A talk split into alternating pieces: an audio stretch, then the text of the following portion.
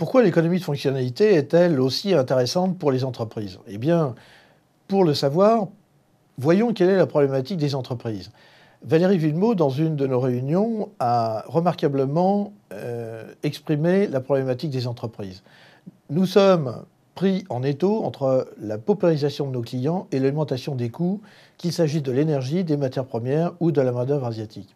Cette phrase était tellement concise que je lui ai demandé l'autorisation de la mettre en page de garde de mon livre, Les clés du renouveau grâce à la crise, parce que c'est vraiment le résumé euh, de toute la problématique. Alors, reprenons euh, chaque élément.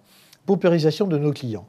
Malheureusement, c'est nous, et il est évident qu'on ne peut pas aborder une clientèle qui est euh, plus pauvre chaque année, comme on faisait jusque dans les années 80 à peu près, où la clientèle était plus riche chaque année, toujours un peu plus.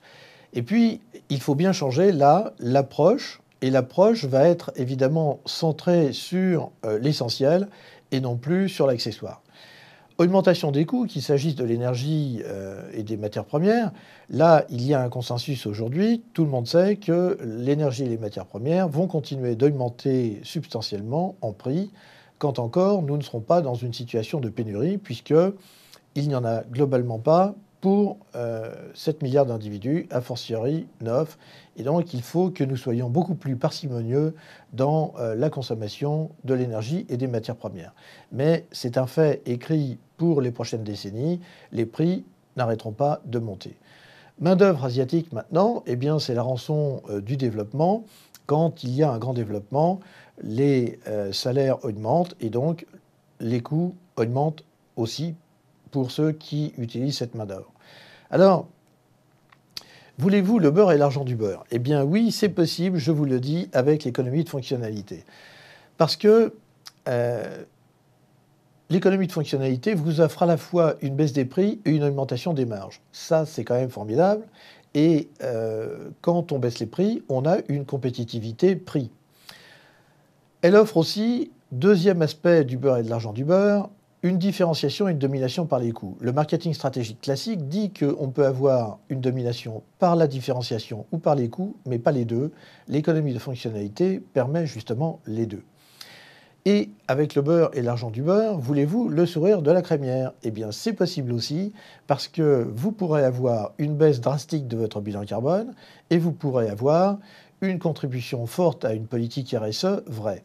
Alors, tout ça, c'est merveilleux, mais est-ce vraiment possible? Eh bien, c'est possible parce que comme l'économie de, fonctionnalité est centrée sur l'usage, elle fait durer les produits par la qualité, par l'entretien, par l'évolutivité du produit. On réduit donc la consommation d'énergie et de matières premières et ce faisant, on baisse les coûts. Et comme cette économie est partagée par une baisse de prix euh, entre le client et une hausse de la marge avec le fabricant, eh bien, on a par la baisse des prix une compétitivité prix qui est renforcée et on a aussi une rentabilité renforcée pour le fabricant. Deuxième aspect, comme on baisse les coûts euh, par la diminution du poste énergie et matières premières, on a une domination par les coûts qui est extrêmement intéressante parce que contrairement à l'économie euh, entre guillemets traditionnelle, qui était dépendante des volumes pour obtenir des économies d'échelle, Là, on obtient une baisse des coûts avec des volumes qui sont réduits. Enfin, le euh, produit qui euh, est promu en économie de fonctionnalité, c'est-à-dire dont on vend l'usage, n'est pas le même que celui qui est vendu. On le reconçoit pour justement pouvoir le faire durer et pour intégrer un certain nombre de services qui sont euh, tout à fait importants et qui permettent la différenciation en même temps du produit. Nous le verrons dans un certain nombre d'exemples et euh, c'est un point extrêmement important puisqu'on voit là qu'on peut avoir une différenciation, donc une compétitivité hors prix et euh, une domination par les coûts, donc une compétitivité prix.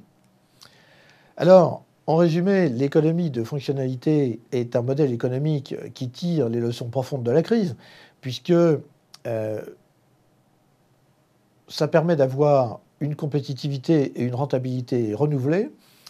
Et euh, si l'on regarde euh, l'impact sur le bilan carbone, eh c'est très simple, puisque comme on réduit la consommation d'énergie directe et d'énergie indirecte qu'on appelle grise et qui est contenue dans les matières premières ou les composants qu'on utilise, eh bien, le bilan carbone euh, baisse euh, mécaniquement.